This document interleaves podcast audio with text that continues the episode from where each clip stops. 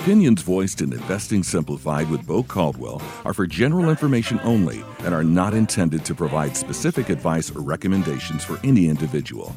To determine what may be appropriate for you, consult with your attorney, accountant, financial, or tax advisor prior to investing. Investors cannot invest directly in indexes. The performance of any index is not indicative of the performance of any investment and does not take into account the effects of inflation and the fees and expenses associated with investing.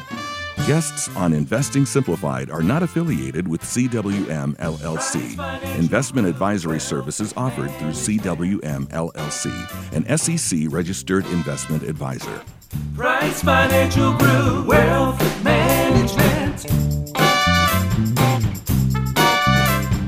We do investing simplified. Welcome into Investing Simplified. However, you're listening today, thank you for making us a part of your day. In studio with me today is Matt Sudol. Here, our Hello. planning, you know, planning guru, our planning extraordinaire. Here with uh, with myself, Bo Caldwell, CEO. Matt May's going to join us a little bit later, and actually, we're I'm a little nervous, Matt. We're taking over You guys show. are going to, yeah. I'm going to have to step out here after our Squared is taking over. our first segment, and it's it, it'll be interesting to see. Uh, hopefully, we don't burn the studio down. Hopefully, everything is still standing I think it'll be end. okay. We've got some um, pretty nice, uh, interesting information. I think that's more tailored to a investment officer speaking to it. You know, Sure. so that might be might be good. Um, I hope everyone enjoys it. Right. Well, we did have some questions come in um, over the last you know couple of weeks. We wanted to cover a little bit of those. I, I wanted to talk a little bit as well, um, you know, about the idea being, you know, what's going on in the markets, volatility. Uh, you know, I don't know what you guys have planned on the docket for later, but I wanted to talk a little bit about some things that I've been seeing over the last couple of weeks, um, just as the markets have sold off and risen higher and sold off. And we've talked over and over again about not benchmarking yourself just against what the overall market is or the S and P 500 is doing Right. right? Because it changes every day. But I, I think it's really important to also talk about because I get a good amount of questions that have come in from folks who are asking, okay, well, you know, as we're looking at you know as we're looking at the markets as we're looking at trading as stimulus checks you know start to Coming actually in, hit bank yeah. accounts right people coming in there are so many millions of brokerage accounts that were opened over 2020 right? You know as uh, the stay at home trade and people started to become day traders and think they knew what they were doing. But really what they think is that they know more than the overall market right? And the hard part about that is what happens, you know, intraday, what happens at the end of the week, what happens with what's called quad witching, all these different things where people don't understand the internal workings of the markets. And so I'm not poo pooing on buying individual stocks by any means. I'm not Right. poo pooing on managing, you know, yourself if you can manage that roller coaster. But the the key is you got to find the roller coaster that works for you and stick with it, right? And you got to find a roller coaster you can stay on. Yeah, and that's uh, uh, kind of what we're uh, planning on talking about today. Is uh, we've we've talked about different things to do and not to do, and and today, um, later on, uh, we bring to you five reasons why you know you shouldn't sell. Uh, Okay. panic sell. Really, I like it. Yeah. Uh, well, panic sell happens, right? Because just just a, you know a little over a week ago, um, you know, folks have probably seen this if they watch any sort of financial television. And I don't know if you're aware of this, Matt, but there was a large hedge fund um, that actually was forced liquidated. Uh, you know, was uh, Friday the what would that have been? Friday the the 26th. Does that sound right? Yeah. So Friday the 26th of March, there was a, a hedge fund that was forced liquidated with a margin call, and it caused crazy gyrations in the market. in the market right? volatility. Causes market volatility. You have news where this vaccine's working, that vaccine's not, or this vaccine is working, and you know you have these different news-driven cycles that come out in these ups and downs. The market moves, and if you're out there trying to play the market by yourself and be smarter, and you think and, I, and again, not poo-pooing you know amounts of money, but these folks that are playing with their fourteen hundred dollars stimulus stimulus check and going up against billion dollar hedge funds, Right. Right, you're not going to move the market the way that you think you are. Right, exactly. So, so we'll talk about reasons to not sell, and then Matt actually does uh, plan on touching on maybe some reasons where you could, you know, look at selling. But Oh, sure. it all has to do with Because it all know- makes sense, yeah, right? You yeah, sometimes not hold on forever. Yeah, yeah. So not one way or the other. It's just figuring out why, uh, what makes you know a good reason for sale or for you know for purchase. We talked about that too before, and uh, again, not following the overall market excitement one way or the other, Mm-hmm, because like you said, yeah, you have a ten thousand dollar investment, you know, stacked up against somebody that's got billions of dollars. Right. Uh, you're likely not going to move the market very much. You know, you think, hey, if I buy the ten shares of X company, that'll really help them. Well, it's good, and you're investing, but you're not going to move the market. Um, so Right. I think in general, I, I, retail investors have some moving powers, but really not as much as you know the institutionals. Uh, the, the, Oh, they just think about how many of us it Yeah. takes to get, you know, if we banded all of our money together, Right. all the people that are listening, all you know, we still don't add up to Right. You know, I mean, the prime example was you know some of the things that were going on on Reddit and stuff. You know, some Yeah. of them actually did move, but it was individual securities. But and, and it you know and it was wasn't. and how much of it was those individuals actually, And how long did it or- actually hold up before it Yeah. fell right back down Yeah. and, and apart? So, you know, it's important to keep that to keep that um keep that in mind. So Yeah, well, it's kind of like you know analyzing what what you're you know the, the phrase that I use is you can't see the forest for the trees, right? You focus so much on individual stocks, and you can do well. You can do really well just you know having an allocation model with indexes, right? There we have lots of clients that that's what they do, and they allocate, and you know as long as you built it out. Where it comes into play is if you're planning on retirement, if this is your long term money, then trying to time you know in and out of the market is just not going to be effective. I had a conversation this weekend with a client who is actively contributing to his TSP plan, right? And so he's wondering, well, with the market, should I should I stop? Should I move it to the G fund? You know, should I do this? You know, go into Yeah. the. And I said, you know, I, for his situation, I said, no. You, you, actually, you you should be rooting for the market sell off, right? If you're Yeah, saving money right now on your 401k or a TSP 403b where they're matching it, right? Sell offs in the market are like candy. That that's great. You're buying like a on discount. sale, right? Yeah. You're buying a discount. And if you're looking at it from a long term time frame, right? The other thing, and just it just behooves you to look at you know historically, and take this for what it's worth, folks. This is my crystal ball prediction for the year, right? Historically, I think we've turned a corner in terms of the market, and it's going to continue rallying up for the next couple months. But I think quarter three might be a rough go in terms of the overall markets because historically, the year after a presidential election, that is what happens, right? Historically. Now, that doesn't mm-hmm. mean it'll actually happen, but the key is you want to be prepared for it, right? Because you should have some dry powder on the sidelines if you think that it's going to rally forward after it comes back, right? So the key is having a plan. And I like to say, here's my crystal ball prediction. Take it for what it's worth, right? But we're preparing if that happens, or if it doesn't, if the market continues to rocket higher, or if the market takes a giant dive. We have a pre- we've prepared for that. We've planned for that. We have our clients built out in plans in their retirement plans, so that way it doesn't matter day in day out what the market's doing because you're going to drive yourself insane, right? yeah, looking at it every day, every day. the news, what's it- you know, what's there's always on? something going on. I mean, Yeah. where we were just talking, uh, you know, and there was a ship stuck in a canal, right? I mean, Yeah, yeah, crazy things happen, you know, uh, and so when when when day to day, does it really matter what's what's happening today? You know, ten years from now. I mean, it could be a big event, but usually, Right. Um, time passes, and so if you have an all-weather portfolio, and I know you like to say say that, and Yeah. I've stolen your phrase here, but it's true. You know, uh, you're not trying to bet on things going really well and just you know capturing 100% of the upside you're okay with a okay return that matches up with your expectations but Right. also you know fulfills your goals of your plan. But then on the flip side if the market uh, goes the opposite way you're uh, in a way protecting cover covering your base is a little bit better so that way you're not falling like you know as they say you know catch a falling knife. You're not falling like you're just straight from the sky and you just know where to stop. You know you've got those bands where your portfolio will move up and down as long as you're within your uh, you know your your band over time you'll be okay. Right. I think that's where people get hurt is they they uh, they set up a you know some sort of a trajectory for themselves and then they get oh man this is going to happen so I should buy this guy uh, you know into this and, and, and run it, it may run up for a minute and then they don't get out in time. Or you know the opposite maybe some events spooking uh, a person and you're like oh man you know this is going to be the next 10 years is going to get erased and there's going to be something crazy that's going to happen. I should just go all cash Right. in both instances those are you know when the pendulum swings really widely you just want to have sort of the middle of the road you want to you want to be prepared for both the good and the bad Right. Well, and the key is to have a plan that you can believe in, right? So, Yes. if you haven't reviewed that, if you've never done that, we, that is something we do for radio listeners. We build you out a complete, comprehensive retirement plan that we can show you here's where you know here's where our expectations are here's where we expect the money to come from.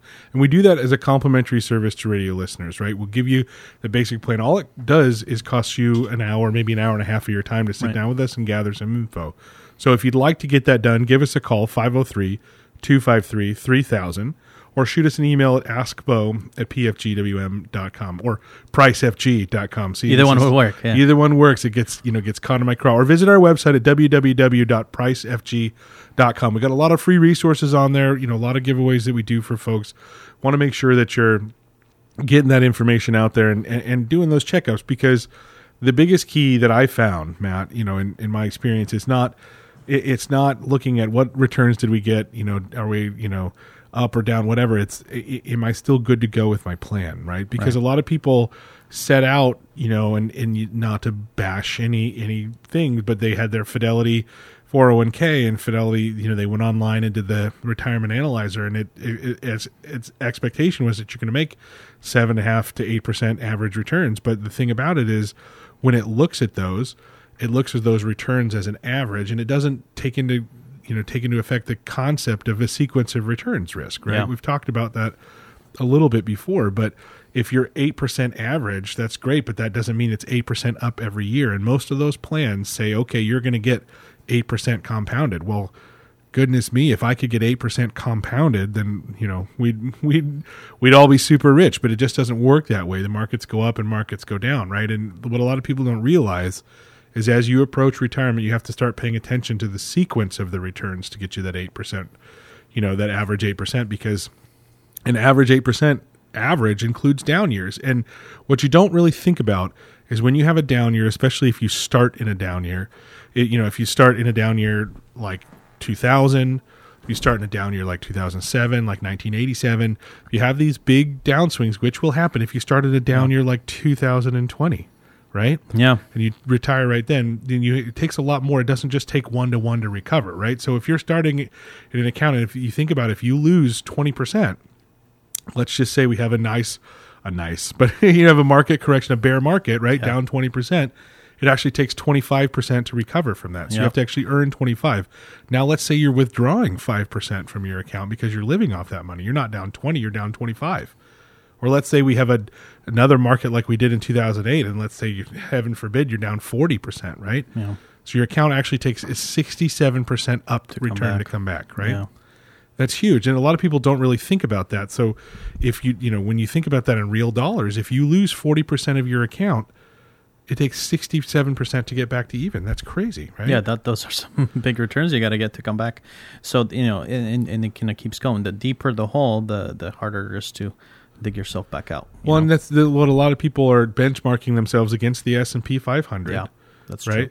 Which the S and P 500 was down over 50 percent in Yeah. 2007, peak to trough. So to get back, you had to earn over 100 percent. You had to double your money to get Yeah, back to to, just even. back back to even. And think about how long that takes. You know, if you're if you are in a reasonable rate of return environment, right?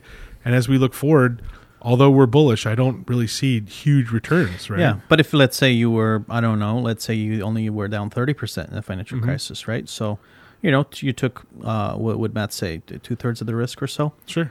forty three percent to come back. I mean, versus hundred percent. That's s- significant you know, difference. sig- significantly less you have to come back up with. right? So the key is to be prepared for those downswings because they're inevitable, right? And the key is to make sure that you have a plan for those downswings, whether it's adding more money because now we're things are on sale because we kept some cash on the sidelines, kept some dry powder, or whether that's pulling money from a different bucket because you've bucketed it out. The key is to have a plan, and if you haven't had a plan, it behooves you to give us a call, sit down with us, set up a plan. Let's talk about what your retirement plan is. And your retirement plan is going to be different from your neighbors, different from your grandma's, different from the guy you talked to last week at work, right? It's going to be different from everybody else's. It's tailored to you. And if you haven't had a chance to do that, give us a call 503 253 3000. A member of our team will sit down, we'll give you that plan, we'll tell you what you th- what we think. And if you want to work with us, that's great, but there is no obligation ever once you meet with our team. So give us a call 503 253 3000. We're going to take a quick break here because Taylor just walked into the studio. We're super excited to have her back on the show. So we're going to take a break and we'll be back with Cover Your Assets. Leaving an employer can be stressful and overwhelming, But once the dust settles and you're at a new job or perhaps retired, it is important to consider your options for that retirement plan left behind. If this situation applies and you would like to hear more about options available for 401k, 403b, or other retirement account rollovers, please give our office a call at 503 253 3000 to schedule a complimentary consultation with someone on the team to go over your specific and individual situation.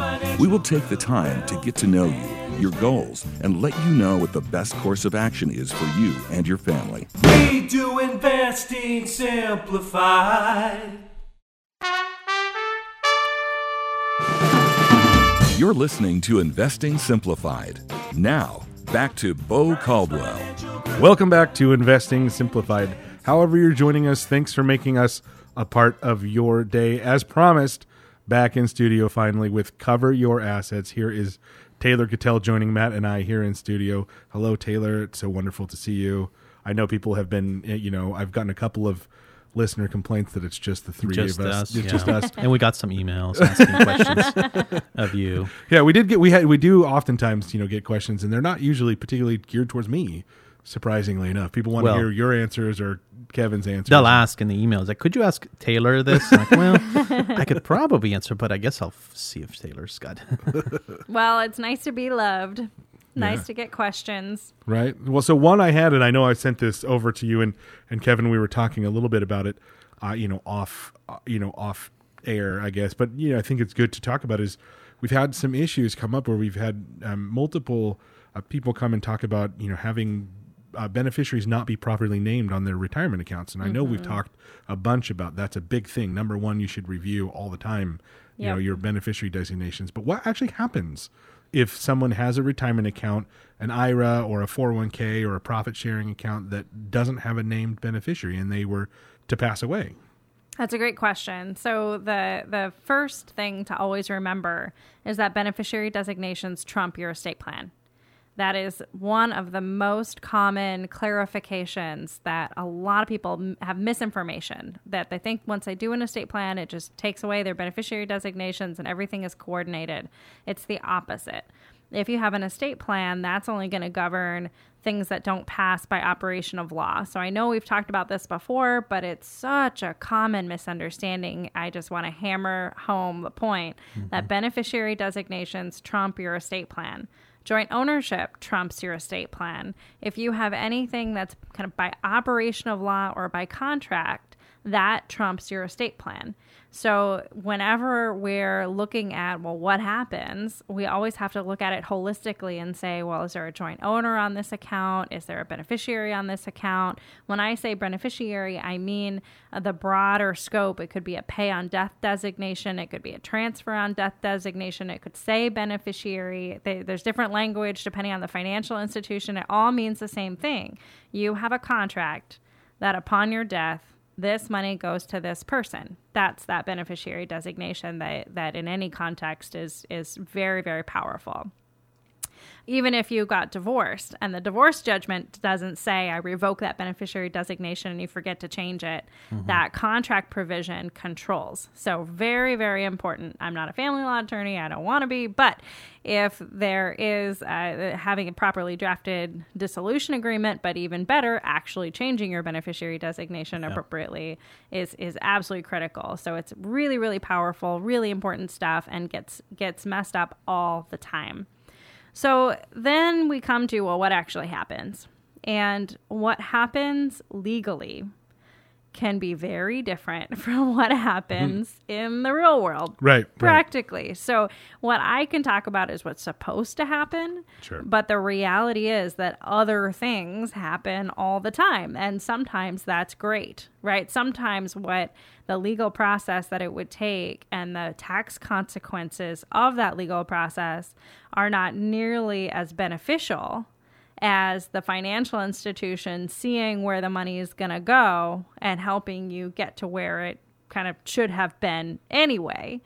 But that's not legally how they're supposed to do it. And so I have myself seen situations where a financial institution uh, we were making the argument for how it who it needed to get to and the financial institution ultimately did distribute the funds there. And when my client called me and told me that, I went, Really? How did do that? I don't know how they did that. I that doesn't make any legal for sense you, but to me. shouldn't have happened. right, exactly. So so do we go and poke around and poke the bear and say, Right. well, you probably shouldn't have done that and go alert compliance to that? You know, I I have a duty to tell my clients that's I you know, you're you know that you have this vulnerability. Mm-hmm. Know that from a tax standpoint, you really need to make sure your accountant understands how this went. Don't go spend all the money in case you're going to have some tax consequences from this, but at least now you're in tax land and you're in control of the money Right. instead of it being held up by this financial institution, you know, in this indefinite never never land without a clear owner or a deceased owner but not even in the estate. It just gets really complicated. So so know that there are sometimes some financial institutions that are more willing to work with you than others on how do we get the result that probably should have been done but when when your beneficiary designation is not updated or it's not accurate or it's missing altogether and there isn't one um, then then there's there are legal processes depending on what your situation is um, that can resolve that but you typically don't have as good of tax consequences so if you have the the big picture legal default I would say, is that if there is no beneficiary named, that is an asset of the estate. Okay. So if somebody had a revocable trust, you still have to go through probate, Wow. legally speaking, Right, sure. because you have to have somebody who has the authority to claim that asset. It's not an asset of the trust because there's no, it has to go through probate to get to the trust. Trust you. So you have to open again. This is the legal side. You have to open a probate estate. If well, what if the estate, as I've seen, is already closed? Yeah. And you found it two years later. Maybe it's been seven years since the person died, right? And you've Yeah. already gone through everything, and then all of a sudden you get some 1099 out of somewhere or Right, something, and you're like, wait, whoa, whoa, whoa, whoa, where did this? I don't even have this uh, asset, and all of a sudden you find out it's in deceased person's name. There are legal, um, there's a legal process for reopening the probate. Oh, okay. So again, the right legal process would be to reopen the estate, reappoint the personal representative, take custody of those assets, and then get a court order to distribute those assets. It's faster than a, a traditional, you know, a standard probate because you've already notified creditors. All those are barred, but you're still talking about, you know, attorney's fees and Right. petition, you know, Yeah. filing fees and, and a process there. So it's not something that you want to do, but it Right. is uh, an option that's available. Um, it's also possible that you could, again, as sort of the the extra legal Right, right, process, you could say, here are all the documents from when I was a personal representative. And again, they shouldn't give you those assets, but it might be enough to to bypass the right legal process. So I'm not advising that. Right. I'm not putting that on advising anybody, but um, but I do see how sometimes these it's up to the institution to release the funds, Right. and the the other than taxing authorities, which we'll talk about next, the other people with claims out there are going to be the people whose whose economic interests are affected. Mm-hmm. Right. And so if you're ultimately getting it to the people who would get it anyway through the probate process and or and or everybody's in agreement on how this is all supposed to work, you have less potential liability out there. Right. That makes sense. That makes sense. So, so in that situation, you know, hypothetically, let's say I, you know, I passed away. I didn't, I didn't put a beneficiary on my old profit sharing, you know, account that I mm-hmm. had. It's been sitting there for seven years because I died seven years ago, and mm-hmm. now the estate's all been closed. So the steps would hypothetically be, you got to go open a new probate. You got to go get an attorney. Go Yep. open a probate case. I'm hearing cha-ching, cha-ching, cha-ching as I'm saying these things, right? Yeah. You know, so it, it all these things, it, it, I just don't know how to say it more than we've said it. it you know, make sure your beneficiaries Double check, line up. triple An ounce of prevention, right? An ounce of prevention is absolutely a pound of cure, worth a pound of cure. And I would, um, I would say it's not in the, it's more than hundreds, less than ten thousands, right? So we're probably talking a couple thousand bucks uh, is the cost versus the the time now to call your advisor or to do your due diligence with whatever customer service line. It may be painful. I'm I'm right with you. The phone trees. That's the nice thing about having a financial advisor is you can get that information sooner and more quickly. You should be able to just pick up the phone and say, "Hey, do I have a beneficiary on that Right. account? Yeah, who is is that updated? Who is Yeah. it? How do I change it?" And they should be able to tee that up for you. Um, but for clients who are hesitant, that's usually because they're doing the self investing thing and they have to go on a one eight hundred number and whatever else. It's still worth your time. Yeah. It is Yeah. still worth doing it, however it takes. And uh, the does the the amount of the asset that you're sort of uncovered doesn't really matter, right? I mean, it all has to pretty much re- reflow through the estate. So if you're talking about like a ten thousand dollar account you just found, you might have some additional costs regardless of the amount you found. Correct, and Yeah. and that can be a real doozy sometimes Right. because um, they may not tell you how much it is because you don't have authority. Oh, that's true. I mean, if you find like a million dollar account and you have to reopen it, it's like okay, well, it's a little bit better. but if you get notice with, of a life insurance policy, and this is when I, I was a personal representative, Mm-hmm. I had closed the estate, and it was three years later I got notice of a life insurance policy that hadn't been paid, and I sent out a letter saying basically I'm not doing, I'm not lifting a finger until you tell me how much it is. Here's all my authority. Here's everything else that I had, but the estate is closed, and I'm not going to reopen it until you tell me how much it's worth. And a lot of times they will not even tell you that, but I just wanted again to do that due diligence try, yeah. piece.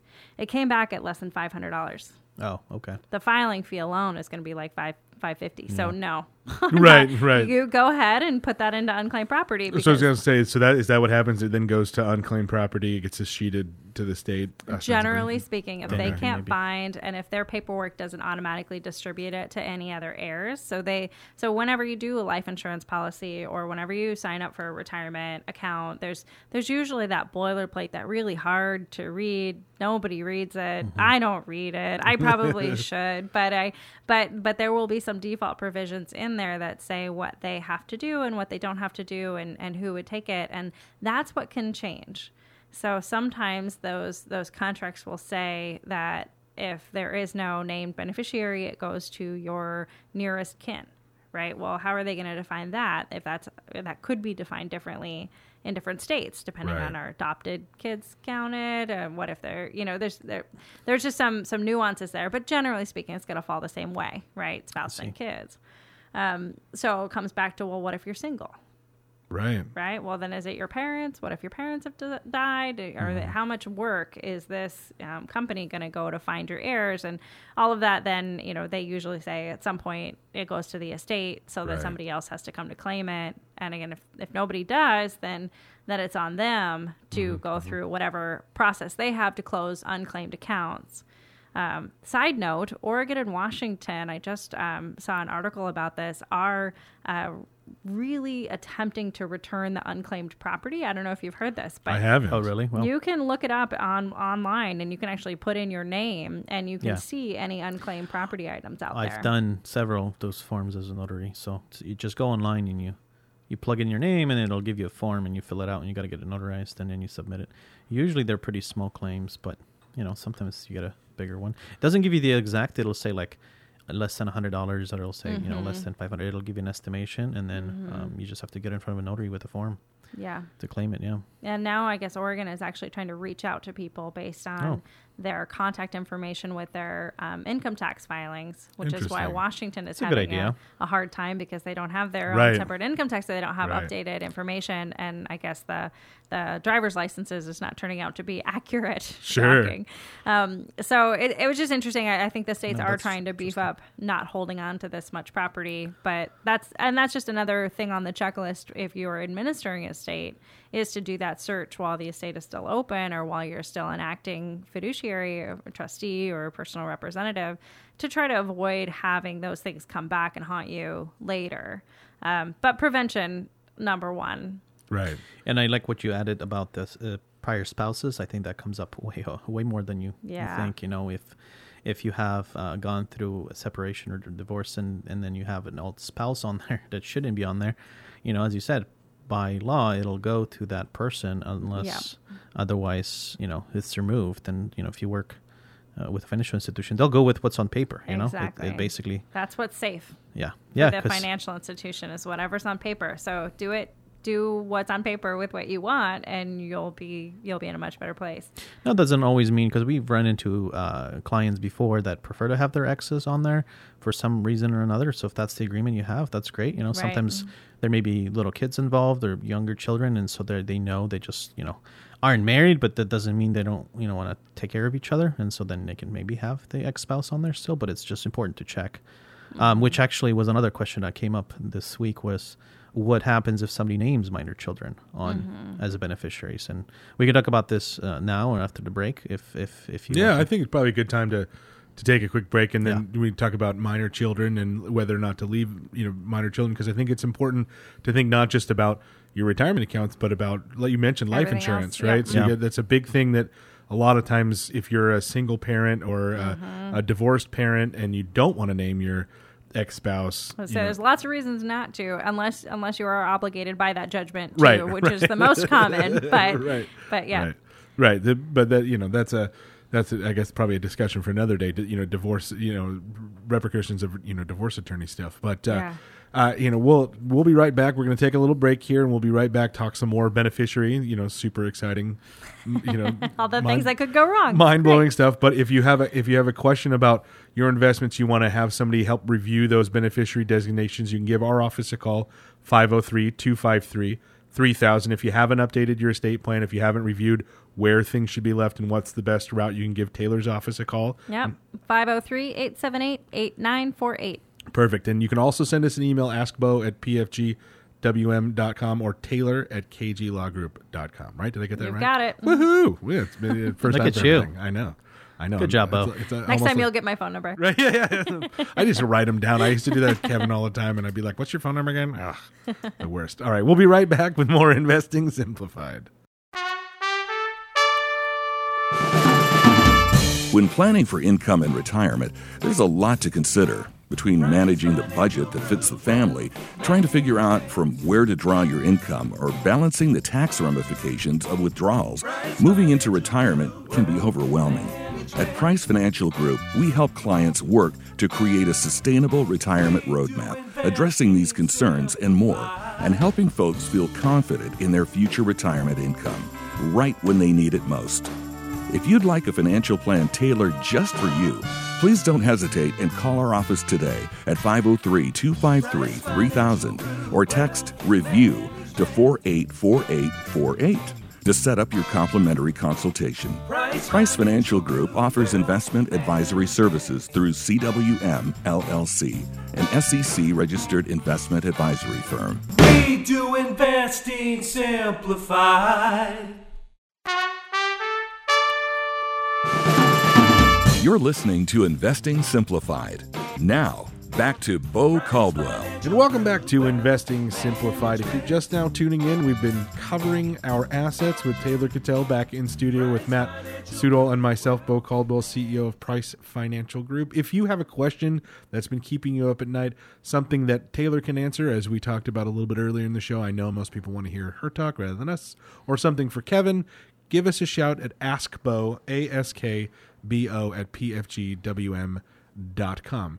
So, you know, we were talking, you know, before the break about beneficiaries and what to do if you don't have a beneficiary named. Make sure you name one. Yeah. But what if in the situation where you're thinking, okay, I want to name my kids, my minor children, as beneficiary because maybe I'm divorced or say a widower, uh, you know, if you've Or been it's a widowed. contingent. Mm-hmm. Yeah. yeah, or yeah, even naming the kids as a contingent. That's huge. That's a really good point because maybe my wife is my uh, primary beneficiary, Right. and now I've named my kids as contingent, and I know that there's there can be pitfalls with that, mm-hmm. right? So, Right. what, generally speaking, right? How do how do people navigate that? How do you decide where to name and who to name? It's really a, a frustrating piece because I want to shout from the rooftops and and just educate every customer service representative out there about testamentary trust. What are testamentary trusts? Why do they exist? And when and, and how do they work? Um, testamentary trusts are trusts that are established after somebody dies.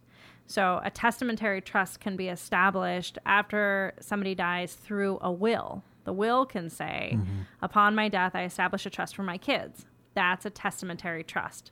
a testamentary trust can also be established within a revocable trust. So your revocable trust says this is my money, it's still my money, but upon my death, I give everything to my spouse, or if he or she predeceases me, I give it to my kids in trust. That trust has different terms than the revocable living trust because we, um, as a revocable living trust, want to control it, want to pull it out. But as an irrevocable testamentary trust, it's really important that that's a distinguished, separate piece. So, the ideal legal beneficiary designation would be to the testamentary trust directly. That would allow the, depending on how the, the terms of the trust are, are drafted, but hopefully that would allow the, the testamentary trust to be treated as a pass through entity to the kids. To the kids, okay. But that's where it gets complex. So, the the difference for me when I just boil it down into a little bit more plain English is is this asset going to be subject to income tax? Mm-hmm. So if it's a Roth retirement account, Okay. right? If it's cash in a life insurance proceeds, Okay. um, if it's an investment account that you have in an, an individually or a joint investment account where you want to put a, a pay on death or a transfer on death, um, if it goes through your estate plan, so that's your revocable trust, or through the probate process through your will, and your trust or your will establish this trust for your kids, then it's going to get to the right end result and it's not subject to income tax, so there's not going to be some other funky uh, disruption there. Oh, I see. A negative consequence. It's cash, and it's just making sure the same as any other bank account or anything else. If it's if it's already you've already paid the income tax or it's not subject to income tax, um, then it's going to flow through and follow as part of your estate the difference, and maybe this is a little bit too nuanced, but the difference between having, let's say, a life insurance policy, let's just say you have a, a half a million dollar life insurance policy, and that pays out to your estate instead of to the trust for your kids. The key difference there is that if you are subject to claims, creditor claims in the estate process, that money is now available to pay them. Oh, I see. Ooh. Versus if Okay. it went to the If it bypasses your estate, it's not technically an estate asset and it's more protected. that makes sense. Okay. Now, some people may say, but I want that money to pay other debts like estate tax liability, right? It, it could be that life insurance isn't intentionally there Yeah. to take care of creditors. I want to pay off the mortgage on my house so that my kid can live there, you know, and, and the guardian can move in and whatever whatever scheme makes sense. Sure. Um, so so that can be an intentional piece or it could be a, a whoops. And so you don't want it to be a whoops. You want to choose this is what the beneficiary this is this is where we want it to go. But the whole equation shifts when it's tax income tax deferred. So when it, when you have a 401k, when you have a traditional retirement account, when you have a SEP IRA, when you have something else where you have deferred income tax, mm-hmm. that's where it gets really tough because if you name an estate or if you don't have a beneficiary, going back to the earlier conversation, and it goes to your estate, tax wise, it should be taxed at the estate level. Okay? Okay. So that means that it, it typically the, the the strict rule would be that it has to be paid out within five years. Yeah. But the difference between right now and five years is usually so minor because that's it's just dragging out the probate process. You Usually, just take the tax hit, cash it out, and and pay it that year, and then at least you have net value to pass on. Uh, I know working with a qualified CPA, under some circumstances, you can try to distribute that out so that the the income that is taxed at the individual level instead of at the estate level. Oh, I see. But that's still we're talking pretty complicated stuff already, mm-hmm. right? Yeah. We're talking mm-hmm. pretty like i- in the weeds where you definitely need an attorney involved and you definitely need a, CPA, CPA, yeah. involved and you want to make sure that those two are talking to each other and generally saying the same thing or or an agreement about the process and the way to get there but all of that you're also banking on nothing else going awry like you, maybe you can't close the estate and distribute the assets because there are other debts out there maybe this is all happening in November and the end of the year is going to be rolling around and you're going to have to pay taxes based on a calendar year Right. right there so there are things outside of your control where you don't want to just assume that we're going to be able to pass out any of this to the beneficiaries you want to assume the worst, plan for the worst, and and and address that Sure. if you're in that planning process. And and the best way to do that is to make sure your beneficiaries match your intention. Mm-hmm. Mm-hmm. Mm-hmm. So when I'm talking about w- when you would want it to be a testamentary trust, that adds this whole layer of complication, right? Because you're naming the trustee of the trust established for the benefit of this child under my will dated, blah, blah, blah, right? That's not one of the boxes that they give you mm-hmm. Right. to check on the form. And so a lot of people, I would I would venture to say the vast majority of people, like maybe 90% of people probably don't mm-hmm. even when they do their plans with me and I've hammered this home get so frustrated and so confused and then the question you know customer service person is telling them well that's not how you, you need Yeah. an EIN to name the Yeah. to name the tr- well there is no EIN because there's no tax ID number because Until the trust set up, yeah, doesn't exist yeah. but it will it will have one when when that paperwork needs to be filled out to distribute it out it will mm-hmm. but that's not that's not comfortable for, Right. For the customer service person on the phone, yeah. exactly Well, and you've co- have come Without across training. that, you know, similarly where you deal with, you know, insurance companies, particular, are tough, right? Or even financial services providers that don't understand Yeah. when they say because it's not a box, like you said, that the, Yeah. the wording that you know, I th- I, you know, I, that we've used in that case when it's a te- testamentary trust, estab- you know, established U slash W, right? Because that Yeah. has to, it has to Yeah. fit, Right. has to fit in the you know the amount of characters they Right. have. But then it, it gets you know n- what's called NIGOD or not in good order, right? They send it back and Uh-huh. say, "Well, you can't do this," but you know, Yeah. But you can. Taylor Yeah. said Can. we could. Taylor so. said Taylor said I could. Therefore, So if somebody then, ergo. if I'm thinking about this right, so if the will sets up the testamentary trust, would you just then maybe leave it blank is better than minor children because then it'll go to the estate and then the estate will push it off to the so testamentary trust? So you have to weigh a couple of options Yeah. when it's a tax deferred account. Mm-hmm. When it's and it also depends on the value of that account. So let's say you have a SEP IRA that you've just kept where it is, but it's only ten thousand dollars, and it is what it is, right?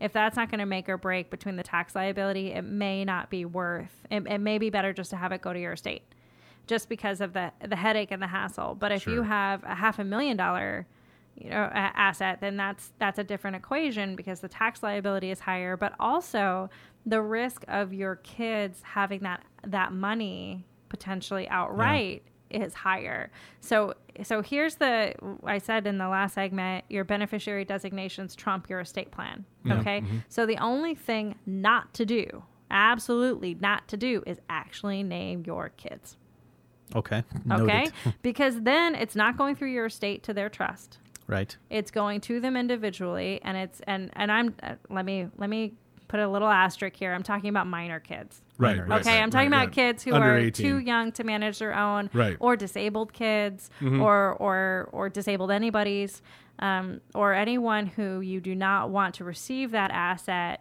at age 18 so even if it's a 19 year old or a 25 year old they're not a minor child but you don't maybe they have an alcohol problem or a drug abuse issue or they're right. or they're receiving public benefits or you just don't want them to have that money you don't think they're responsible and you'd rather Mm-hmm. take a tax hit or or have somebody else manage it depending again on what it is now you're in in a little bit more of a conundrum Sure. uh, so, but let's assume that you're saying, I don't want this child to have it outright. I want it to be controlled by that trust. If you name the child outright, it is going to that child.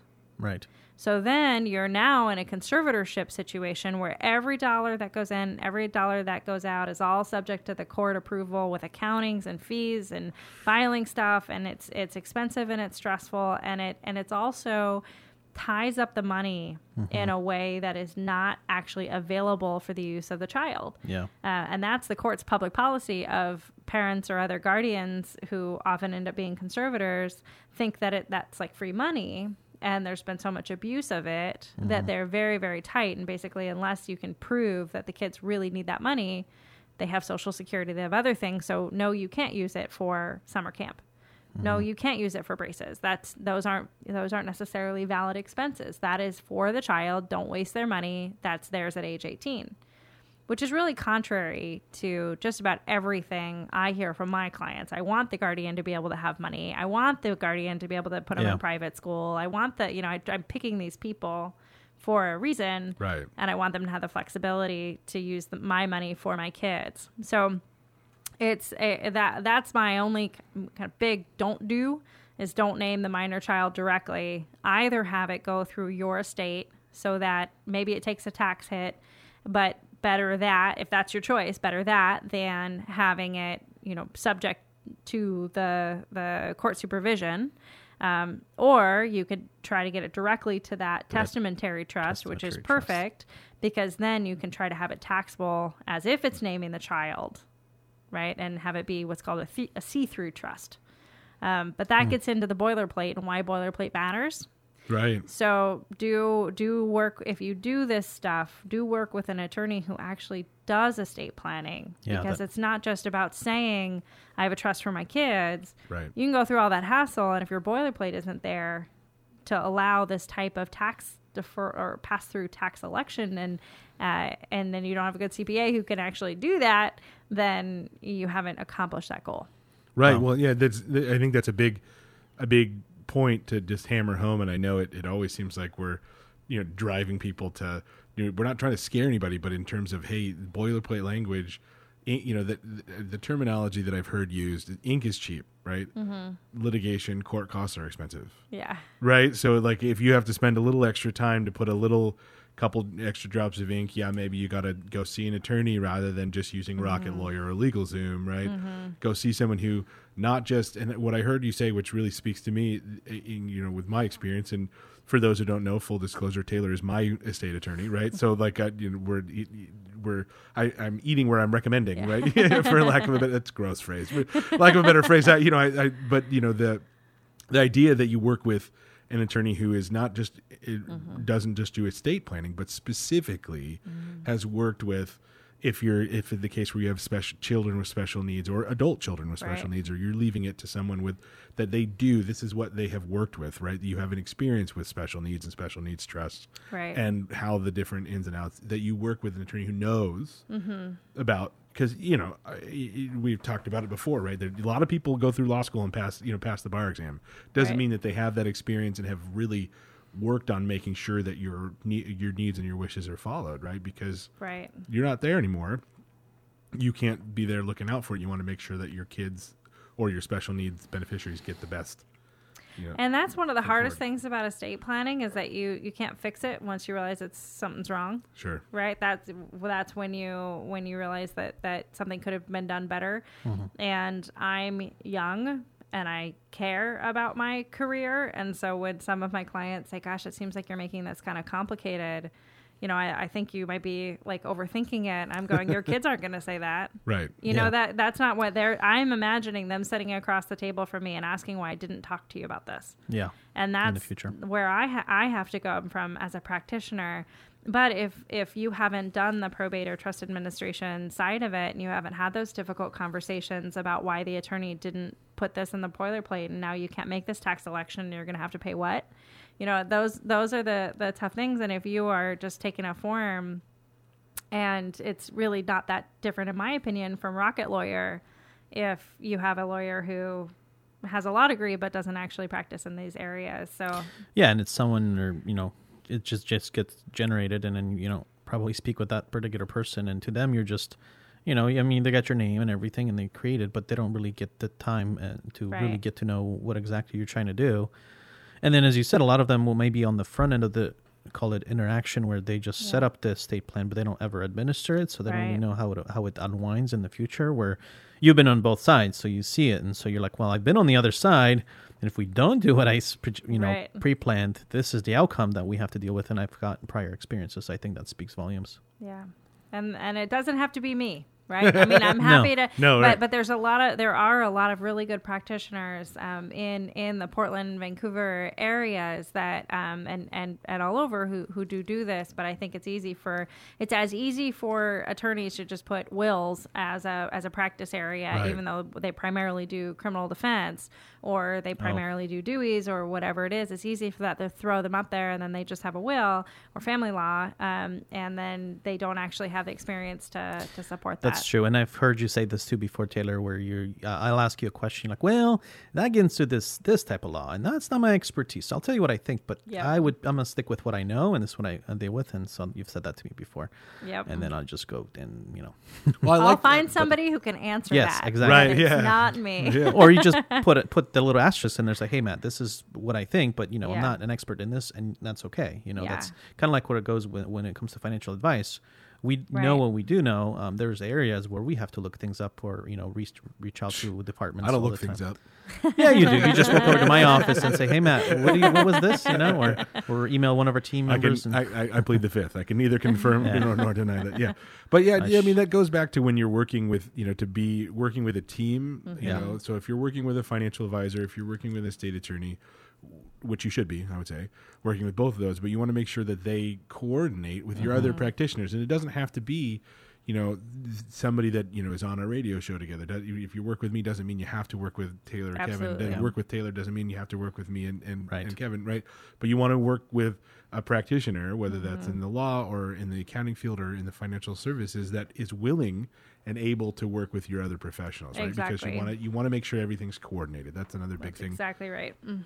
That I heard in there. So I know you got to get out of here, so we're gonna we're gonna take a break there. But before we do, tell everybody again because I did not write down your phone number. So how, what, how do people No, get a hold of you if they have questions about estate planning? They want to make sure that they're not just boilerplating it up. How do they get a hold of you? Yep. Taylor Cattell with KG Law Group, and you can call us at 503 878 8948 or email me at Taylor, that's T A Y L O R, at kglawgroup.com. Perfect. And if you have a question for Matt or myself, or you'd like to sit down, have a review of your beneficiary situation, we will be happy to dial that 800 number with you and make sure we you know get you through those hoops with customer service. Give us a call 503-253-3000 or visit us on the web at pfgwm.com. We're going to be back with a little more investing simplified right after these fine words. Legal matters are never easy, but they are especially difficult when they involve the most important people and aspects of your life. This is Taylor Cattell, founding partner of KG Law Group. It's important to have an attorney who cares about your unique circumstances and knows how to get the outcome that is best for you. At KG Law Group, we specialize in estate planning and family law, including wills, trusts, powers of attorney, guardianship, and divorce. At KG Law Group, we provide both expertise and compassion as we guide you through the complex legal landscape. We balance knowledge of the law with exemplary client service. Whether you're reacting to a crisis or planning for the future, we are here to help. If you need legal advice, give us a call today and schedule a consultation at 503 878 8948. That's 878 8948. Or visit us online at kglawgroup.com. That's kglawgroup.com, serving Oregon and Southwest Washington. KG Law Group, your family, your legacy. You're listening to Investing Simplified. Now, back to Bo Caldwell. Welcome back to Investing Simplified. If you're just now joining us, you missed great segments, great conversations with Taylor Cattell of KG Law Group. But as a reminder, you can replay yeah, the have show. no fear. It's available online.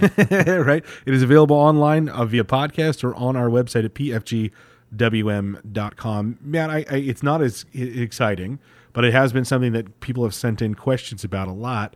Um, I, I wanted to ask, you know, people have asked about 1099s. I wanted to go back to it a little bit. We talked about income and income that you might have missed, but one thing that people don't consider with the 1099 situation is IRA rollovers, right? Mm-hmm. And Yeah, so people don't think about when you've done a rollover either from a 401k or a 403b or you do a rollover IRA to IRA the generation of a 1099 and when it will generate and when it won't and what to do if it does. Definitely don't panic. If you did the rollover correctly, the form should have uh, you know both boxes. There's a couple boxes checked off showing that it's a distribution, but also a qualified rollover. And then you do have to put in some of that information if you're you know filing your taxes like with a software or your accountant would, but it nets to nothing really. But Right. It still has to be recorded. Right. Well, interestingly enough, sometimes this happens, and we've had this happen to a couple Yep. of clients actually, right? Yep. Where you request the rollover, you have it go direct. You're trying to do a direct rollover Yep. or a direct transfer, right? So, what happens if you So first, let's start there with rollover versus transfer, right? So a rollover is when you're moving money from one kind of plan to another kind of plan, right? Right. Whether it's an IRA to an IRA, or you're doing an IRA or a 401k to an IRA, or vice versa. And a rollover occurs when the money doesn't transfer electronically. There's a check. D- There's a check issued, right? Mm-hmm. and you might be handling that check. Right. So the check that that's a step in the next that's the next step, right? If that check is made directly, so let's say we use TD Ameritrade. So let's say you got your rollover from your 401k direct to TD Ameritrade, meaning the check will be made out to TD Ameritrade for the benefit of you, right? So we Right. say for the benefit of Matt Sudol, account number this. That is a direct transfer, right? A direct rollover rather. So that's not a taxable event, right? Because the money never hit you. Ne- you never got to handle the check. You never took custody of it. You never got it in your hands. Thank you so much for tuning in this week. We really appreciate you. If you have questions, you'd like something to be covered on a future show, please send that question to Ask Bo, A S K B O, at pfgwm.com. We'd be happy to answer that. We're happy to cover it. As we said, we're working on getting other trusted professionals in to answer those questions. I'm hopeful Steve Anderson, the property tax guy, will be Yeah. back on soon. Yep, and I'm working on somebody to come talk about real estate in the commercial space, so we should have them uh, hopefully next few weeks. And then one other ad is uh, on our website. If anybody's uh, interested, under uh, our website, we have some new guides that were posted about you know tips on filing your taxes and things to avoid. Uh, so if you go to our website, as as Bo said, pfgwm.com. that you should be able to get to the guides and download some some, some interesting articles and, and, and posts. Um, try to keep that stuff updated so some you know, lots of people have uh, given us some good feedback that it's good information. So, Yeah. Perfect. So I think that's a good place to end it. Thank you Yeah. so much for listening. Thanks for tuning in. You guys have a great rest of your weekend and don't miss next week on Investing Simplified.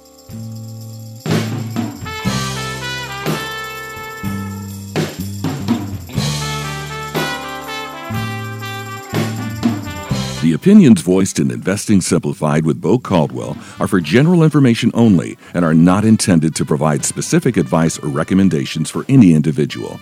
To determine what may be appropriate for you, consult with your attorney, accountant, financial, or tax advisor prior to investing. Investors cannot invest directly in indexes. The performance of any index is not indicative of the performance of any investment and does not take into account the effects of inflation and the fees and expenses associated with investing. Guests on Investing Simplified are not affiliated with CWM LLC. Investment advisory services offered through CWM LLC, an SEC registered investment advisor. We do investing simplified.